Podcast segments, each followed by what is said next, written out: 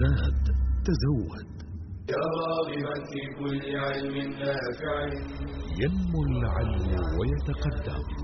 بتقنياته ومجالاته. ومعه نطور أدواتنا في تقديم العلم الشرعي أكاديمية زاد زاد أكاديمية ينبوعها. صاف صاف ليروي غلة الظمآن والسنة الغراء شارحة له. فهما لنا من ربنا وحيان بشرى لنا زاد أكاديمية. للعلم كالأزهار في البستان. بسم الله الرحمن الرحيم. الحمد لله رب العالمين والصلاة والسلام على أشرف المرسلين نبينا محمد صلى الله عليه وعلى آله وصحبه وسلم تسليما كثيرا. أما بعد سلام الله عليكم ورحمته وبركاته. حياكم الله وبياكم وجعل الجنة مثوانا ومثواكم. أهلا وسهلا بطلبة العلم وبأهل الحديث وبأهل العقيدة السليمة في روضة من رياض الجنة. تحفنا الملائكة وتغشنا الرحمة وتنزل علينا السكينة ويذكرنا الله في من عنده. هذا هو أول لقاء أيها الأحبة الأفاضل في هذه المادة مادة الحديث حديث رسولنا صلى الله عليه وسلم. تركت فيكم ما إن تمسكتم به لن تضلوا بعد أبدا كتاب الله والسنة أيها الأحبة أول لقاءاتنا بإذن الله تعالى في هذه السلسلة المباركة سيكون مع حديث عبد الله بن عمر بن الخطاب رضي الله عنه وأرضاه المتفق عليه. يقول صلى الله عليه وسلم بني الإسلام على خمس بني الإسلام على خمس أي على خمسة أركان. شهادة أن لا إله إلا الله وأن محمدا رسول الله وإقام الصلاة وإيتاء الزكاة وصوم رمضان وحج البيت متفق عليه. طبعا في ألفاظ أخرى حج البيت من استطاع إليه سبيلا. راوي الحديث عبد الله بن عمر وهذان قمران.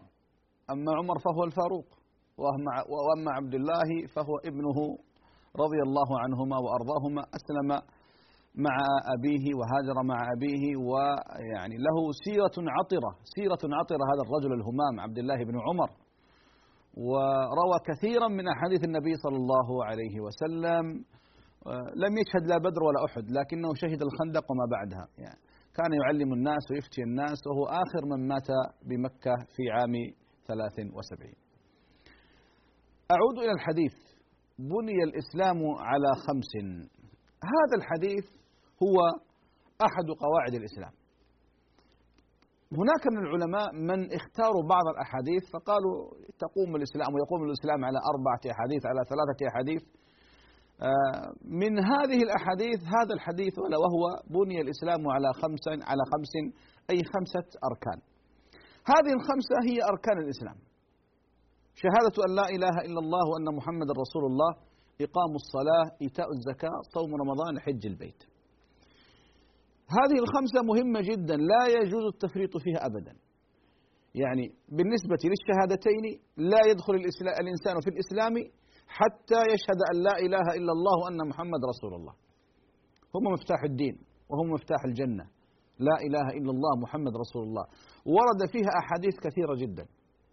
وستمر معنا بإذن الله سبحانه جل في علاه. كان النبي صلى الله عليه وسلم إذا أرسل أي أحد لدعوة أناس أو قوم أول ما يبدأ بهم بالتوحيد. ولذلك لما أرسل معاذ بن جبل إلى اليمن ماذا قال له؟ قال إنك تأتي قوما أهل كتاب فليكن أول ما تدعوهم إليه شهادة أن لا إله إلا الله وأني رسول الله. فإنهم أجابوا لذلك فأخبرهم أن الله افترض عليهم خمس صلوات في اليوم والليلة إلى آخر الحديث. فدائما دائما دائما كان صلى الله عليه وسلم يركز على قضية الشهادتين. كان يقول لأهل مكة قولوا لا إله إلا الله تفلحوا. قولوا لا إله إلا الله تفلحوا ولذلك لا بد للإنسان إذا أراد أن يدخل في الإسلام من الشهادتين. هما مفتاح الدين الإسلام الجنة. لا إله إلا الله محمد رسول الله. يقول معاذ كنت مع النبي صلى الله عليه وسلم في سفر فرأيت يمشي لوحدي قال فدنوت منه قلت يا رسول الله أخبرني بعمل يدخلني الجنة ويباعدني الله به عن النار. قال قد سألت عن عظيم وإنه ليسير على من يسره الله عليه تعبد الله ولا تشرك به شيئا. وتقيم الصلاة. أي شهادة لا إله إلا الله وأن محمد رسول الله. الشاهد آه، الشهادتان أعظم قضيتين في حياتنا. شهادة أن لا إله إلا الله وأن محمدا عبده ورسوله. لا إله إلا الله لا معبود بحق إلا الله. لا إله إلا الله أعظم كلمة. أعظم كلمة. يقول صلى الله عليه وسلم أفضل الذكر لا إله إلا الله وأفضل الدعاء الحمد لله. فأفضل ما نذكر الله به عز وجل كلمة التوحيد لا إله إلا الله. ولذلك من كان آخر كلامه من الدنيا لا إله إلا الله دخل الجنة. هكذا يقول صلى الله عليه وسلم. من قال لا إله إلا الله صادقا أو خالصا من قلبه دخل الجنة. محمد رسول الله أن تشهد وتعتقد وتؤمن وتوقن أن محمدا صلى الله عليه وسلم هو الرسول الخاتم بعثه الله سبحانه وتعالى هاديا ومبشرا ونذيرا. ولذلك هاتان القضيتان متلازمتين. لا إله إلا الله محمد رسول الله. هما الركن الأساسي. ولذلك لو أن الإنسان صلى وصام وتصدق وحج وجاهد بدون هاتين الكلمتين لا يقبل منه شيء. فلا يدخل الإنسان في الدين إلا بهاتين الكلمتين. لا إله إلا الله محمد رسول الله. القضية الثانية قضية الصلاة إقامة الصلاة. قال وإقام الصلاة ولو رجعنا إلى القرآن وإلى السنة لا نجد أداء الصلاة أبدا. وإنما قال إقامة الصلاة. والله سبحانه وتعالى أو الرسول صلى الله عليه وسلم إذا قال إقام الصلاة معناته أن تقيمها بأركانها وشروطها وواجباتها ومستحباتها إقامة كاملة ظاهرة وباطنة. ليست القضية قضية أداء إنما قضية قضية إقامة. إن الصلاة تنهى عن الفحشاء والمنكر. ما هي هذه هذه الصلاة؟ التي نقيم فيها كل شيء. الركن والواجب والشرط والسنة والمستحب. فكلما الإنسان أقبل على الله وكلما حقق الصلاة كلما كان ذلك أبلغ في حياته في سعادته في طمأنينته في رزقه في بركته في كل شيء. لذلك أيها الأحبة كم جاء من النبي صلى الله عليه وسلم في القرآن كثير وحتى في السنة الأمر بقضية الصلاة. يقول صلى الله عليه وسلم حبب إلي من دنياكم النساء والطيب وجعلت قرة عيني في الصلاة. جعلت قرة عيني في الصلاة. واعلموا أن خير أعمالكم الصلاة. هكذا يقول صلى الله عليه وسلم. الصلاة خير موضوع. من استطاع منكم أن يستكثر فليستكثر. فالصلاة صلة بين العبد وبين ربه. ولذلك العهد الذي بيننا يقول صلى الله عليه وسلم العهد الذي بيننا وبينهم الصلاة. فمن تركها فقد كفر. بين الرجل والكفر ترك الصلاة. فمن تركها فقد كفر. ولذلك ليس شيء في الإسلام بعد الشهادتين ترك كفر إلا الصلاة. نعم لأن ورد فيها أحاديث وإذا الإنسان لم يكن بينه وبين الله صلة أي عبد هو؟ وكيف تكون علاقته برب العالمين؟ ولذلك قال صلى الله عليه وسلم إقام الصلاة أن تقيمها بجميع أوصافها وفي أوقاتها وكذلك حين حيث ينادى فيها في المساجد. إنسان يسمع الحي على الصلاة حي على الفلاح ولا يجيب. هذه كارثة. من سمع النداء فلم يأته فلا صلاة له إلا من عذر. قالوا العذر هو الخوف أو المرض هذه هذه كارثة. مع الأسف يعني بعض الناس استهتر وتهون في قضية الصلاة في المسجد وفي الجماعة. ولو أردنا أن نستقصي الكلام في الصلاة أيها الأحبة يعني أخذ منا وقت طويل جدا. لكن ينبغي للمسلم أن يحرص. كيف يكون الإنسان مسلما وهو لا يصلي؟ كيف يكون مسلما وهو يؤخر الصلاة. فويل للمصلين الذين هم عن صلاتهم ساهون. قال ابن عباس ويل واد في جهنم. لو وضعت فيه جبال الدنيا لماعت لساحت. هذه لمن؟ هذا الوادي لمن؟ للذي يصلي لكنه يؤخر يؤخر الصلاة. فويل للمصلين الذين هم عن صلاتهم ساهون. يصلي لكنه يؤخر صلاته صلاته عن وقتها. هذه كارثة. لذلك يقول صلى الله عليه وسلم من ترك صلاة العصر فقد حبط عمله. من ترك صلاة العصر فقد حبط عمله. وفي حديث آخر من فاتته صلاة العصر فكأنما أوتر أهله وماله. هذه صلاة واحدة. فكيف بباقي الصلوات أيها الأحبة؟ لذلك ينبغي أن نحرص نحن كمسلمين ينبغي أن نحرص على الصلاة هي التي تصلك برب العالمين. كل العبادات كل العبادات فرضت في الأرض حتى التوحيد فرض في الأرض. أما الصلاة فقد فرضت علينا في السماء السابعة. وأول ما فرضت علينا خمسون صلاة. خمسون صلاة. تخيلوا يا إخوان لو أننا نصلي في اليوم والليلة خمسين صلاة كيف تكون حياتنا؟ والله أنها فضل ونعمة. يعني لا يظن إنسان أن أن الله عز وجل حينما فرض هذا اعتباطا لا. لأن الخير كل الخير في الصلاة. لذلك شيخ الإسلام ابن تيمية رحمه الله شن هجوما قويا على أولئك الذين يقولون الآثار والتكاليف الشرعية والآثار الشرعية. لا لا لا يا أخي.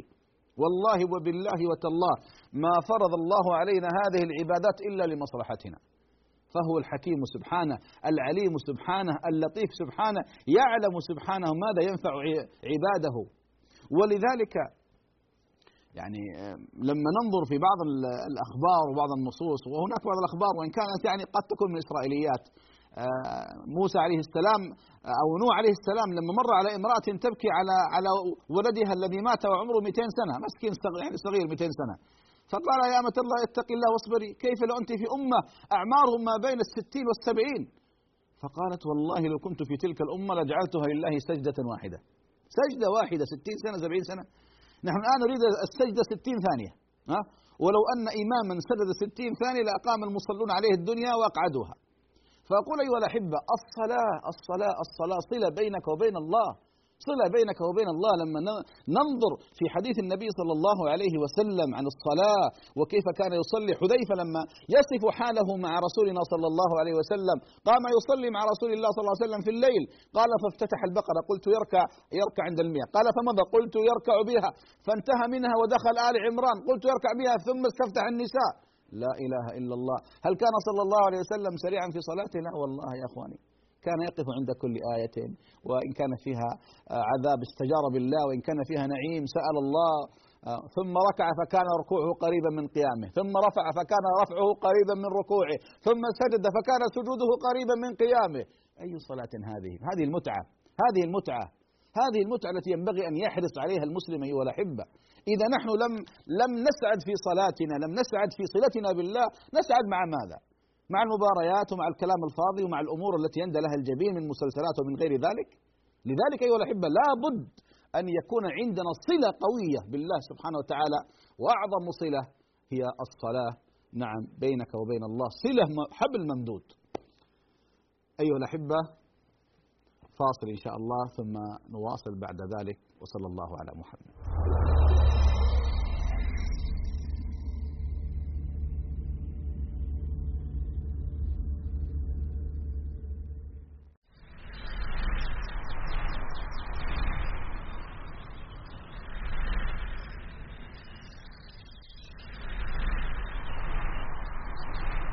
تشبيه المتربي بالأخيار في شيء من صفات خلقته أو طبائعه يغرس في نفسه التعلق بهديهم وحب اللحاق بهم قال الذهبي في معجم شيوخه عن البرزالي وهو الذي حبب إلي طلب الحديث فإنه رأى خطي فقال خطك يشبه خط المحدثين فأثر قوله في نفسي وأنت ترى الذهبي علما في أهل الحديث فاربط ولدك أو تلميذك بالصالحين في كنيته أو اسمه أو صفته.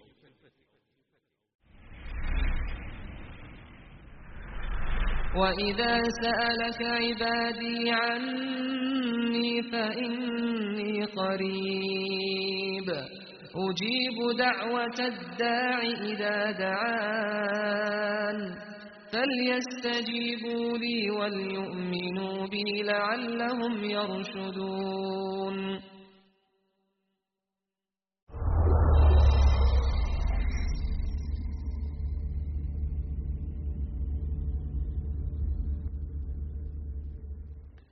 بسم الله الرحمن الرحيم. حياكم الله وبياكم ومرة أخرى نلتقي أيها الأحبة مع مادة الحديث.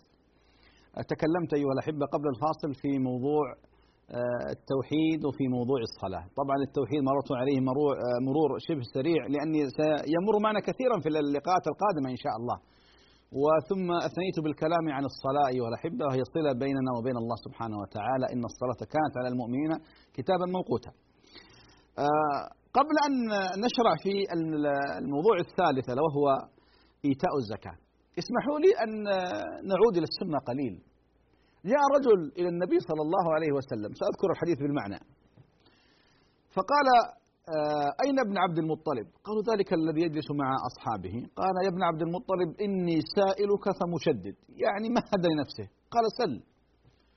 قال جاءنا رسولك يزعم أن الله أرسلك إلينا. هل هذا صدق؟ قال نعم. قال يا ابن عبد المطلب من الذي رفع السماء؟ قال الله. قال من الذي بسط الأرض؟ قال الله. قال من الذي نصب الجبال؟ قال الله. قال أسألك بالذي رفع السماء وبسط الأرض ونصب الجبال. آه الله أرسلك إلينا نبيا ورسولا. فاعتذر صلى الله عليه وسلم. قال اللهم نعم. قال أسألك بالذي رفع السماء وبسط الأرض ونصب الجبال. آه الله أمرك أو أمرنا أن نصلي له في اليوم والليلة خمس صلوات؟ قال اللهم نعم. قال أسألك بالذي رفع السماء وبسط الأرض ونصب الجبال. آه الله أمرنا بالزكاة؟ قال اللهم نعم. بالصيام؟ قال اللهم نعم. بالحج؟ قال اللهم نعم. قال أشهد أن لا إله إلا الله وأنك يا محمد رسول الله. والله لا أزيد عليها ولا أنقص. أنا ضمام بن ثعلبة أخو بني سعد بن بكر ثم مضى. ماذا قال صلى الله عليه وسلم؟ قال من أحب أن يرى رجلا من أهل الجنة فلينظر إلى هذا. الله أكبر. وفي رواية أفلح إن صدق.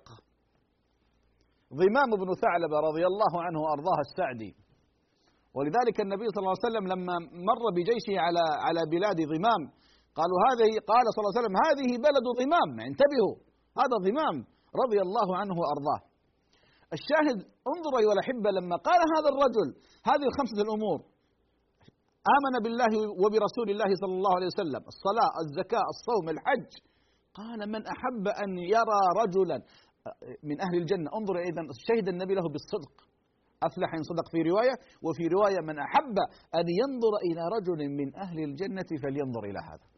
طيب قد يسأل سائل فيقول طيب وأين باقي يعني الإسلام وشرائع الإسلام المحرمات؟ لماذا لم تذكر؟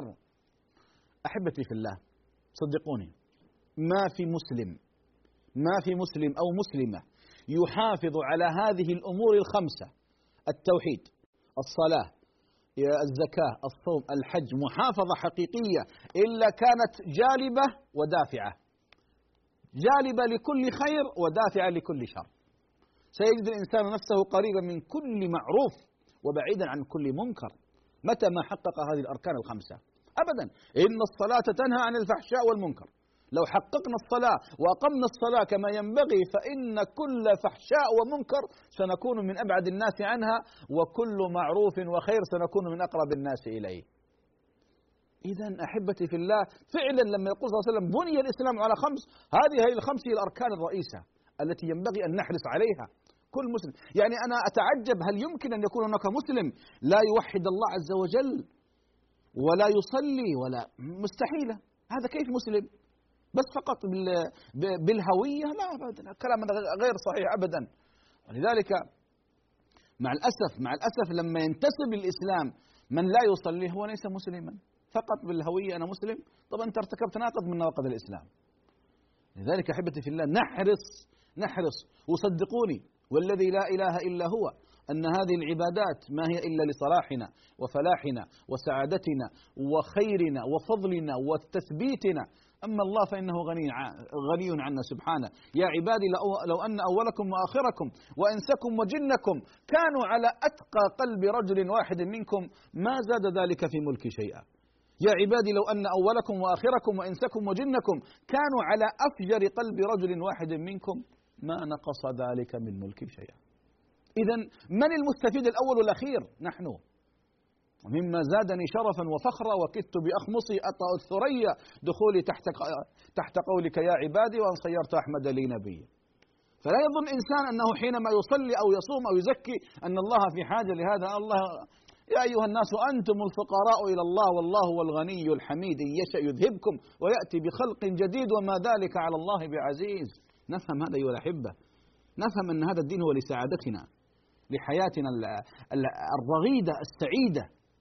من عمل صالحا من ذكر أو أنثى وهو مؤمن فلنحيينه حياة طيبة في الدنيا ولنجزينهم أجرهم بأحسن ما كانوا يعملون في الآخرة. فلا يظن إنسان أن هذه الصلوات وهذا هذا الصوم والزكاة والحج والأوامر الشرعية هي هي آثار وتكاليف. لا لا لا هذه سعادة. يقول ابن تيمية رحمه الله إن في الدنيا جنة من لم يدخلها لم يدخل جنة الآخرة. قالوا ما هي رحمك الله؟ قال جنة الإيمان. أعود أيها الأحبة إلى الركن الثالث ألا وهو إيتاء الزكاة. نعم أيها الأحبة في الغالب في الغالب في الغالب لا تذكر الصلاة في القرآن أو في السنة إلا وذكر يذكر معها الزكاة. عبادتان مقترنتان لا تنفكان أبدا. الزكاة أيها الأحبة ركن من أركان الإسلام. ربع العشر في المال الذي مر عليه حولا كاملا بلغ النصاب ومر عليه حولا كاملا. ربع العشر ربع العشر 2.5% يعني إنسان عنده 100 ريال ريالين ونص ألف ريال 25 ريال. مليون ريال 25 ألف. لا تنظر إلى هذه. هذه هذه الزكاة هي هي طهارة وتزكية للنفس وللمال ولصاحب المال وللمجتمع. هذا المجتمع لما تخرج الزكاة أيها الأحبة لا يبقى فقير ولا مسكين ولا محتاج. يعني الحمد لله يا أخواني آه، التاريخ يشهد أنه مر على دولة الإسلام من فترة من الزمان كانوا يطوفون بالصدقات والزكوات. من يريد زكاة؟ من يريد؟ في زمن عمر بن عبد العزيز فاضت الزكاة. ما وردوا أحد يأخذ الزكاة. خلاص الناس استكفوا. عفاف نفس وعفاف دين وعفاف عقل وذات. وبالتالي يعني يقول يا أمير المؤمنين ما نجد من يأخذ الزكاة؟ فقالوا اشتروا بها عبيدا واعتقوهم. لا إله إلا الله. كان هناك أيضا هناك القناعة والاستعفاف. أقول أيها الأحبة الزكاة لها أثر عظيم جدا على صاحبها وعلى مال صاحبها وعلى بيئة صاحبها وعلى الأمة. لو أن الأمة تخرج زكاة أموالها ما بقي لا فقير ولا مسكين ولا محتاج ولا ولا ولا. لكن المشكلة مع الأسف كثير من الناس ينظر إلى ما عنده من أموال فإذا جاء حق الله حق الله عز وجل للمستحقين بدأ يبخل. ومن يبخل فإنما يبخل عن نفسه. لا يا أخواني. بالعكس المؤمن يكون كريما يكون معطاء يكون يكون باذلا. نعم إن السخي قريب من الله قريب من من الجنة قريب من الناس بعيد عن النار. وإن الشحيح بعيد من الله بعيد من الجنة بعيد من الناس قريب من النار. ولذلك الزكاة إما هي فرض وهي 2.5% للمال الذي بلغ نصابا وحال عليه الحول وإما أن يكون نفلا وهي صدقة التطوع. ولذلك وردت آيات كثيرة وأحاديث كثيرة في قضية الزكاة والصدقة والبذل والعطاء والإنفاق. يعني حتى الله سبحانه وتعالى يقول من ذا الذي يقرض الله قرضا حسنا فيضاعفه له أضعافا كثيرة. الله أكبر. يضاعفه له أضعافا كثيرة. نعم. كان علي رضي الله عنه وارضاه يقول استنزلوا الرزق من السماء بالصدقة. استنزلوا. ويقول صلى الله عليه وسلم ثلاثة أقسم عليهن. أقسم. هل يحتاج صلى الله عليه وسلم إلى القسم؟ لا والله ما يحتاج. لكن القسم لنا نحن ضعاف الإيمان. ما هن يا رسول الله؟ قال ما نقص مال من صدقة. بل يزيد بل يزيد بل يزيد. وما ظلم عبد مظلمة فصبر عليها إلا زاده الله بها عزة. وما فتح عبد عليه باب مسألة إلا فتح الله عليه باب فقر ما رأيكم؟ ما نقص مال من صدقة أبدا. أنفق يا ابن آدم ينفق عليك. لذلك يقول صلى الله سبحانه وتعالى مثل الذين ينفقون أموالهم في سبيل الله كمثل حبة أنبتت سبع سنابل في كل سنبلة مئة حبة. كل سنبلة مئة حبة. والله يضاعف لمن يشاء والله واسع عليم. حبة بسبعمائة. سبق درهم ألف درهم سبق درهم مئة ألف درهم. حديث صحيح. لذلك أحبتي في الله نحرص. يقول صلى الله عليه وسلم لما قال الطهور شطر الإيمان والصدقة والطهور شطر الإيمان والحمد لله تملأ الميزان في نهاية الحديث ماذا قال؟ قال والصدقة برهان. برهان على ماذا؟ على صدق إيمانك. هل إيمانك صح ولا لا؟ هل هو حقيقي ولا مزيف؟ هل هو قوي ولا ضعيف؟ بعض الناس صلاة يصلي صوم يصوم حج يحج قرآن يقرأ صلاة يصل ذكر يذكر. طيب صدقة؟ ها؟ آه يتوقف هنا. آه هنا المحك المحك الحقيقي. هل نفسك كريمة ولا لا؟ هل نفسك سخية ولا لا؟ ولذلك قال والصدقة برهان برهان على صدق إيمانك ويقينك وصدق آه، تعلقك برب العالمين سبحانه جل في علاه. من ذا الذي يقرض الله قرضا؟ حسنا فيضاعفه له أضعافا كثيرة. أحبتي في الله ينبغي الإنسان فعلا أن يحرص على قضية تنمية المال وتزكية المال والنفس. اسمع إلى هذا الحديث العجيب. يقول صلى الله عليه وسلم من الحديث إن الرجل أو المرأة لا يخرج الصدقة من بين لحيي سبعين شيطان. لحيي سبعين شيطان. يعني الإنسان إذا أراد أن يخرج الصدقة يأتيه سبعون شيطان ويمسكون يده بيش باللحي. أقوى عضلة في المخلوق لحيه لأنها تشتغل دائما. فإذا الإنسان تغلب على نفسه فمعنى ذلك أنه تغلب على سبعين شيطان. ولذلك أيها الأحبة ترى النفس بالتعود عودها عودها. عود النفس على البذل وعلى العطاء وعلى الإنفاق تتعود. أما إذا عودتها على البخل والشح والإمساك ستتعود. لكن أنت الذي سيخسر يا عبد الله. لذلك نحرص أحبتي في الله على قضية إخراج الزكاة وأنها طهرة وأنها نماء وأنها فضل وأنها بركة من الله سبحانه وتعالى. ولذلك حدد الله أصناف الزكاة. لذلك لا يجوز لك أن تمسك الزكاة ولا يجوز لك أن تأخذ الزكاة وأنت لست من أهلها. بل ينبغي ويجب عليك أن تبحث عن مستحقيها. ابحث يا عبد الله عن مستحقيها. لازم تبحث. لأن حق ركن من أركان الإسلام وسيسألك الله عنها إذا لم تخرجها في وقتها أو لمستحقيها. ولو إنسان أخرج الزكاة لغير أهلها تبقى في ذمته تبقى في ذمته. طيب هل يجوز أن أقدم الزكاة عن وقتها نعم. أنا زكاتي في رمضان وبالتالي لو لو قدمت في شعبان أو في رجب أو قبل ذلك لا بأس. فعل ذلك الصحابة لأنك أنت الآن تبرعت بشيء من من من حقوقك الشخصية. أنت لا تجب عليك مثلا إلا في رمضان أو في الحج أو في كذا. فقدمتها لا بأس. لكن تؤخرها يوم واحد لا. لا. لأن حق لله وحق للفقراء والمساكين. لذلك أحبتي في الله الزكاة ركن من أركان الإسلام. ولذلك أبو بكر رضي الله عنه وأرضاه ماذا قال للمرتدين الذين قالوا الصلاة نصلي صوم نصوم لكن الزكاة ليش نعطيك الزكاة؟ ماذا قال رضي الله عنه وأرضاه؟ والله لو منعوني عناقا أو عقالا كانوا يؤدونه لرسول الله لقاتلتهم عليه. لقاتلتهم عليه. لا لا لا إلا الزكاة. انتبه. الصدقة التطوعية بكيفك؟ أنت حر يعني أنت المستفيد الأول والأخير. لكن الزكاة تخرجها وأنت راغم. فإن أخرجتها بطيب نفس بارك الله لك فيها. وأخلف الله عليك. وإن لم تخرجها بطيب نفس خرجت غصبا عنك وليس لك إلا ما يكتب الله لك. نعم أيها الأحبة أتوقف عند هذا الحد عند هذا ونأخذ فاصل إن شاء الله ثم نعود إليكم. وصلى الله على محمد وعلى آله وصحبه وسلم والحمد لله رب العالمين.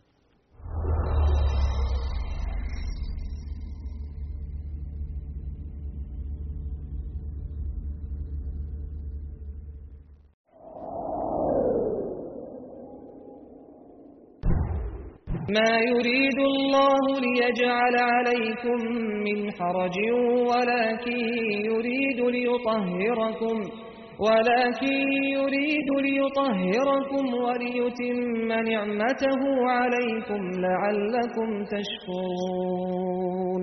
من رحمة الله تعالى بعباده الرخص لهم في المسح على الخفين والجوارب في الوضوء بدلا من غسل الرجلين.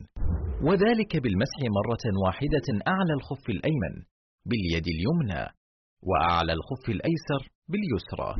مفرجا أصابعه مبتدئا من أصابع رجليه إلى بداية ساقيه. يمسح على الخفين معا أو يبتدئ بالخف الأيمن ثم الأيسر.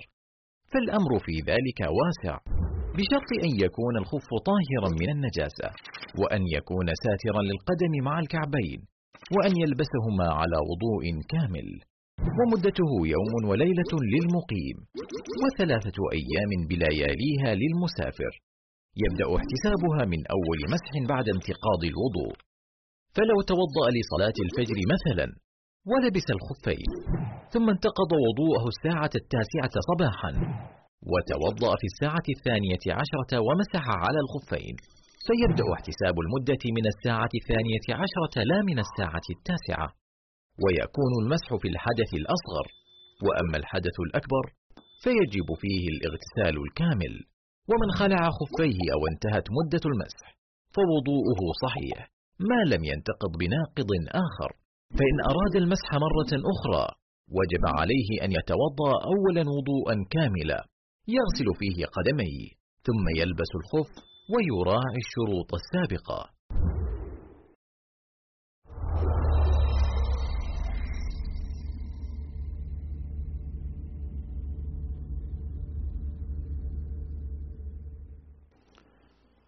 بسم الله الرحمن الرحيم. الحمد لله والصلاة والسلام على رسول الله. حياكم الله بياكم وجعل الجنة مثوانا ومثواكم وعودة إلى ما بدأنا.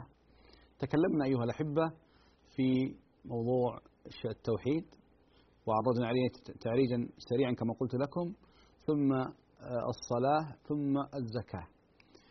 الآن أيها الأحبة ننتقل إلى الركن الرابع ألا وهو الصوم. والصوم مرتبط أيضا كما تكلمت عن الزكاة الفرض والنفل. كذلك الصوم أيها الأحبة. عندنا صوم الفرض صوم الفرض لا وهو صوم رمضان وصوم التطوع. وهو سيمر معنا أيضا في غير رمضان. فأما صوم رمضان أيها الأحبة يا أيها الذين آمنوا كتب عليكم الصيام كما كتب على الذين من قبلكم لعلكم تتقون. ما لك فيه اجتهاد. يجب عليك وعلي وعلى كل مسلم مستطيع قادر غير مسافر غير معذور أن يصوم رمضان. نعم صوم رمضان أيها الأحبة. هذا الشهر الكريم الذي أسأل الله أن يبلغنا إياه. وأن يعيننا على صيامه وقيامه. هذا الشهر العظيم ما فيه من خير ومن فضل ومن عطاء من رب العالمين. قد كان صلى الله عليه وسلم يعني يبشر أمته بقدوم هذا الشهر شهر رمضان. قد جاءكم شهر رمضان شهر مبارك افترض الله عليكم صيامه. فيه ليلة هي خير من ألف شهر من حرم فقد حرم. يقول صلى الله عليه وسلم إذا كان أول ليلة من رمضان فتحت أبواب الجنة فلم يبقى منها باب مغلق وغلقت أبواب النار فلم يبقى منها باب مفتوح وصفدت الشياطين ومردت الجن وينادي مناد يا باغي الخير أقبل ويا باغي الشر أقصر ولله عتقاء وذلك في كل ليلة اللهم اجعلنا منهم. أقول أيها الأحبة شهر رمضان أعظم الشهور عند الرحمن سبحانه وتعالى فيجب علينا صيامه. ولذلك الصوم لا يسقط عنا في رمضان إلا إذا كنت مسافرا أو مريضا. إما إما إما مسافر وإما مريض. معذور. وأما غير ذلك أو خائف من شيء مكره. أما غير ذلك فلا. ولذلك أيها الأحبة يأتي هذا الشهر وما فيه من خير ومن فضل ومن عطاء من رب العالمين. فشهر رمضان يجب علينا أن نصومه. شهر كامل من أركان من أركان الإسلام صيام شهر رمضان المبارك. من صام رمضان إيمانا واحتسابا غفر له ما تقدم من ذنبه. ولذلك فيه فضائل عظيمة قيام ليلة القدر والقيام أيضا من قام رمضان إيمانا واحتسابا من قام ليلة القدر إيمانا واحتسابا غفر له ما تقدم من ذنبه. لله عتقاء وذلك في كل ليلة. إلى آخر ذلك فهذا يجب علينا وجوبا ركن. ما فيه قول آخر. النفل والتطوع وهو مطلق. لذلك النبي صلى الله عليه وسلم يقول الصوم جنة يستجن به من النار. وكان صلى الله عليه وسلم يقول عليك بالصوم لأحد الصحابة فإنه لا مثل له لا مثيل له. الصوم. ولذلك كل ابن كل عمل ابن آدم له الحسنة بعشر أمثالها. قال الله إلا الصوم فإنه لي وأنا أجزي به. يدع طعامه وشرابه من أجلي للصائم فرحتان فرحة عند فطره وفرحة عند لقاء ربه. ولذلك أيها الأحبة من يفتح له في الصوم فليلزم. الصوم نعمة عظيمة. الصوم أيها الأحبة فضل من الله أن يصوم قلبك وأن يصوم جسدك وأن تصوم جوارحك وأن يصوم بطنك. عن كل ما حرم الله سبحانه وتعالى.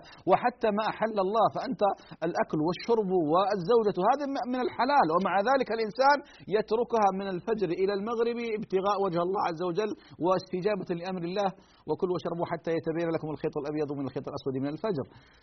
فبالتالي والأحبة هذا الصوم يعني نعمة من الله سبحانه وتعالى. مهما تكلمنا يظل اللسان قاصر. فرمضان هذا شهر في العام يجب علينا وهو ركن من أركان الإسلام. نأتي الآن إلى النوافل. ست من شوال. فهذه نعمة عظيمة. من صام رمضان ثم اتبعه بست من شوال فكأنما صام الدهر كله. آه الأيام البيض كما صلى الله عليه وسلم يصومها في الحضر وفي السفر. 13 و14 و15 اثنين وخميس. فكان صلى الله عليه وسلم يعني يحافظ على هذين اليومين. آه كذلك كان يحافظ صلى الله عليه وسلم على الإكثار من شهر شعبان. كان يعني آه يقول أسامة بن زيد رضي الله عنه يقول يا رسول الله إنك تصوم تصوم حتى تكاد لا تفطر وتفطر تفطر حتى تكاد لا تصوم إلا يومان إن دخل في صومك أو أو صمتهما. قالوا أي؟ قال أي؟ قال الاثنين والخميس. قال هما يومان تعرض فيهما الأعمال أو ترفع فيهما الأعمال إلى الله وأحب أن يرفع عملي وأنا صائم. قال ولم أرك تصوم من الشهور ما تصوم من شعبان. قال آه، من من شعبان آه، قال ذلك شهر بين رجب ورمضان يغفل عنه الناس ترفع فيه الأعمال إلى الله وأحب أن يرفع عملي وأنا وأنا صائم. إذا عندنا التطوع المطلق. أيضا ممكن يوم ويوم يعني هذا أفضل الصيام صيام داود كما قال صلى الله عليه وسلم شهر الله المحرم. هذه كلها نوافل أيها الأحبة. ولذلك الصوم نعمة. نعمة من الله سبحانه وتعالى. ويعني إذا فتح لك في هذا في هذا الباب يعني شيء فالزمه فإن الصوم فعلا جنة يستجن به من النار كما أخبر صلى الله عليه وسلم. إذا الصوم أيها الأحبة المراد به في الحديث صوم رمضان الواجب الواجب. وينبغي أيضا أن ننبه إلى أن الصوم ليس فقط منع الطعام من النفس عن الطعام والشراب والزوجة لا. هذا هذا شيء من الصوم لكن أيضا أن تم ان, أن كما صام بطنك وفرجك أن يصوم أو أن تصوم أعضاؤك. بصرك يصوم أذنك لسانك يدك قدمك. نعم أيها الأحبة. فالقضية ما هي فقط إني بس أشوف الطعام والشراب بس لا أنا لن آكل لكن أنظر فيما حرم الله وأسمع ما حرم الله وأغتاب المسلمين وآكل لحوم. لا انتبه. لعلكم تتقون من أعظم أسباب التقوى الصيام. ذكر للنبي صلى الله عليه وسلم امرأتين آه، صامتا فشق عليهما الصيام. فدعاهما فلما حضر قال لهما قيئا. فقاءت دما خبيثا عبيطا وقيحا. فقال صلى الله عليه وسلم إن هاتين صامتا عما أحل الله وأفطرتا على ما حرم. صامتا عما عما أحل الله وافطرتا على ما حرم، بالتالي جلستا إلى بعضهما البعض يأكلان لحوم الناس، وبالتالي لا حول ولا قوة إلا بالله شق عليهم، فالقضية أن أن الإنسان يصوم صوما ماديا وصوما معنويا عن الطعام والشراب والزوجة والنكاح ويصوم كذلك على الذنوب والمحرمات والمعاصي النظر الحرام السمع الحرام الكلام الحرام وهلم جر أيها الأحبة. إذا هذا الركن الركن الرابع الصوم الصوم أيها الأحبة الصوم لي وأنا أجزي به هكذا يقول رب العالمين. ننتقل بعد ذلك أحبتي في الله إلى الركن الأخير. حج بيت الله من استطاع إليه سبيلا الحج. الحج أيها الأحبة هو الركن الخامس. والحج هي ضيافة. من ملك الملوك إلى عبيده وإلى خلقه. يعني سيظل اللسان قاصر. قاصر أن نتكلم عن هذا عن هذا اللقاء العظيم عن المشاعر المقدسة عن مكة المكرمة عن منى الطاهرة عن مزدلفة عن عرفة. وما أدراكم ما ما ما عرفة. عن تلك المشاعر المشاعر المقدسة والأماكن المقدسة عن تلك الأيام العظيمة حينما حينما يأتي الناس من كل حدب وصوب قد لبسوا لباسا واحدا لا مخيط ولا أيضا تمايز في في اللباس يعني الملك والمملوك والأمير والحقير والكبير والصغير لا لا لا لباس واحد لباس واحد وهيئة واحدة. لبيك اللهم لبيك لبيك لا شريك لك لبيك. إن الحمد والنعمة لك والملك لا شريك لك. أي فضل وأي كرامة. ولذلك أحبتي في الله الحج مربوط بالاستطاعة ليش؟ هو أو, أو هي العبادة الوحيدة التي ربطت بالاستطاعة. لأن الناس بالنسبة للصيام كل إنسان يقدر يصوم للصلاة كل إنسان يصلي في مكانه يصوم في مكانه يخرج الزكاة في مكانه. طيب. يوحد الله في مكانه لكن الحج لا لا لا. الحج عبادة مخصوصة في زمن مخصوص في مكان مخصوص. لذلك النبي صلى الله عليه وسلم لما قال أيها الناس إن الله قد كتب عليكم الحج فحجوا. فقام أحد الصحابة أفي كل عام يا رسول الله؟ فغضب سكت حتى ظهر الغضب على وجهه. فقال لو قلت نعم لوجبت ولما استطعت.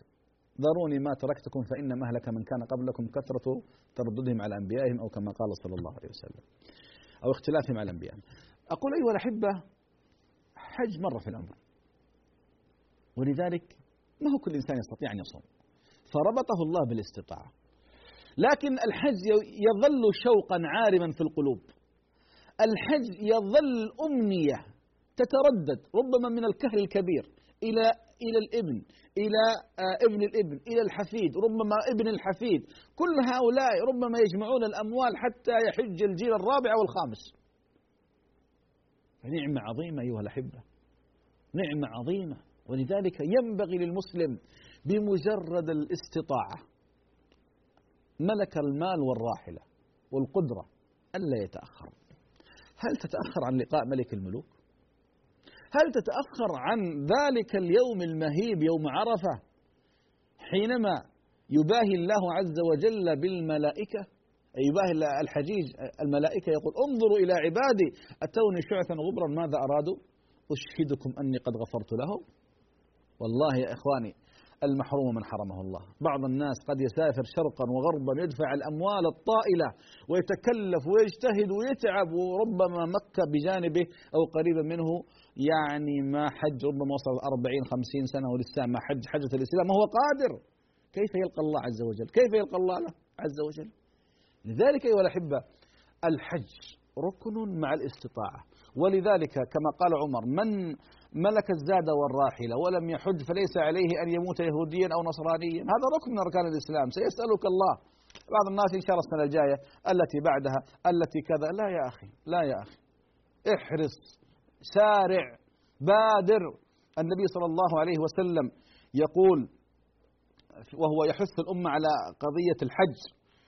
آه، أعوذ بالله من الشيطان الرجيم. تابعوا بين الحج والعمرة. تابعوا تابعوا بين الحج والعمرة. ليش يا رسول الله؟ لماذا؟ قال فإنهما ينفيان الفقر والذنوب كما ينفي الكير خبث الحديد والذهب والفضة. والحج المبرور ليس له جزاء إلا الجنة. سمعت يا رعاك الله سمعت يا أمة الله الحج المبرور ليس له جزاء إلا الجنة. تابعوا بين الحج والعمرة داوموا قدر ما تستطيعون. حتى أنا بعض الأوقات أقول بعض الطرف لبعض الأخوة في المساجد يقول يا شيخ أنا والله ما نستطيع عندنا الآن عندنا لازم في عندنا نظام والإنسان يحج مرة كل سنة كل خمس سنوات. ما نستطيع. قلت يا أخي احتال يا أخي احتال حيلة شرعية. شرعية مقبولة. كيف؟ يا أخي السنة ذي أنا أحج عن نفسي السنة القادمة أحج مع زوجتي. اللي بعدها مع أختي اللي بعدها مع أمي اللي بعدها حتى كنت أقول إذا ما عندك أحد تزوج. وقول زوجتك أنا ما أبغى أتزوج بس أبغى أحج. فخذ لك عذر يعني. المقصد أيها الأحبة يعني نحن نحتال في أمور الدنيا في أمور الأسهم والعقارات نحتال. أقول لماذا أيها الأحبة لا نحرص قدر ما نستطيع؟ يقول الله سبحانه وتعالى كما حسنه في حديث حسن الشيخ الألباني رحمة الله عليه يقول الله عز وجل إن عبدا أصححت له في جسمه ووسعت له في معيشته تمضي عليه خمس سنين لا يفد إلي لمحروم. عبد أصححت له في جسمه وسعت له في معيشته تمضي عليه خمس سنين لا يفد إلي لمحروم. ما أكثر المحرومين أيها الأحبة. لذلك الحجاج والعمار وفد الله ضيوف الله دعاهم فأجابوه. وسألوه فأعطاهم. إن تحقق الشرط الأول سيتحقق الشرط الثاني. ولذلك دائما أقول الحج ليس ليس يعني بقدرتك المباشرة. هي بنيتك إن شاء الله لكن الله هو الذي أنا أقول الحج اصطفاء. الحج اصطفاء. فالله سبحانه وتعالى إن دعاك إلى الحج ستجيب. غصبا عنك. شئت أم أبيت. كم من إنسان أيها الأحبة أراد أن يحج وتجهز لكنه الله ما يسر له أمره. وكم من إنسان ما كان يطرأ في خلده الحج. لكن الله عز وجل قال يا فلان حج. فإذا به في يوم عرفة مع الحجاج. دعاهم فأجابوه وسألوه فأعطاهم. لذلك أحبتي في الله نحرص نحرص قدر ما نستطيع. نحرص. الحج فرصة. الحجاج والعمار وفد الله ضيوف الله دعاهم فأجابوه وسألوه فأعطاهم. ما أهل مهل ولا كبر مكبر إلا بشر بالجنة إلا بشر بالجنة. لذلك أحبتي في الله نحرص على قدر أو على على هذه الأمور الخمسة. سواء آه، طبعا ما هو بنحرص يجب علينا بالنسبة للأركان الخمسة أيها الأحبة وجوبا. لكن كان كلامي الأخير نحرص على قضية الحج ما استطعنا. لكن أعود الآن فألخص أيها الأحبة آه، حديثنا اليوم. تكلمنا أن هذا الدين الإسلام هذا الدين العظيم إن الدين عند الله الإسلام. وبالمناسبة أختم بمعلومة مهمة جدا.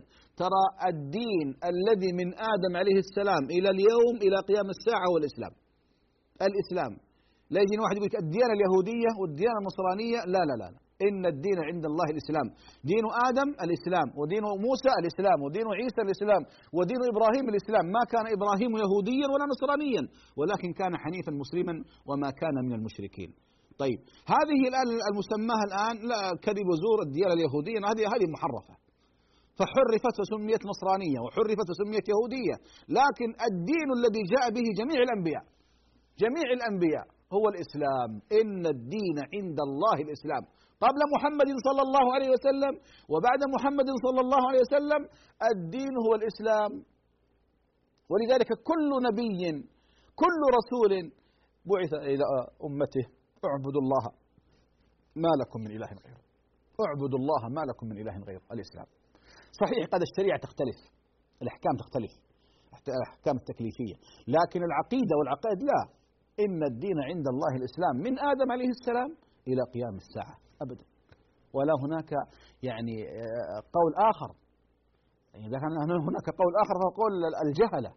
أما ربنا سبحانه وتعالى إن الدين عند الله الإسلام. هكذا يقول الله سبحانه وتعالى. فالإسلام عندنا كمسلمين. يقوم على أربعة على خمسة أركان.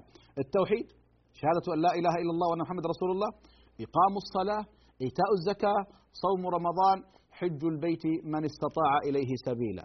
هذه الخمسة أيها الأحبة متى ما تحققت عندنا تحقق كامل دعت كل المعروف الذي يلحق بها. كل المعروف الذي جاء الحلال وجاءت السنن وجاءت الرواتب وجاءت المستحبات بمجرد أن تقيم هذه الأركان الخمسة قام البناء. فإذا انهدم شيء من هذه الأركان. إذا انهدم التوحيد أو الصلاة ذهب الإسلام. أما الصوم والحج والزكاة فإنها أيها الأحبة يعني صحيح الإنسان لو تركها يأثم لكن لو جحدها يخرج من الإسلام ولا حول ولا قوة إلا بالله. أحبتي في الله وصلنا إلى نهاية لقائنا اليوم في هذا اللقاء الأول في هذه المادة مادة الحديث. وقبل أن أنهي كلامي والأحبة حقيقة سعدت بهذا اللقاء معكم ونحن في هذه الأكاديمية الجميلة المتميزة أكاديمية زاد وأنتم الآن تتابعوننا في هذه الحلقة الأولى. ولا أنسى أن أنبه إلى أن هناك سؤال إن شاء الله في آه، نهاية آه، كل أسبوع تدخل على موقعك الشخصي في هذه الأكاديمية ثم تقوم بحل هذا الواجب وهو عبارة عن سؤال واحد الأسبوع من باب أيضا التذكير ومن باب أيضا المدارسة. إذا أيها الأحبة إلى هنا انتهى لقاءنا اليوم وبإذن الله سبحانه وتعالى نلتقي في اللقاء القادم. أسأل الله سبحانه وتعالى أن يرزقنا علما نافعا ورزقا واسعا وشفاء من كل داء. وصلى الله على محمد وعلى آله وصحبه وسلم. والحمد لله رب العالمين. يا راغبا في كل علم نافع. متطلعا لزيادة الإيمان.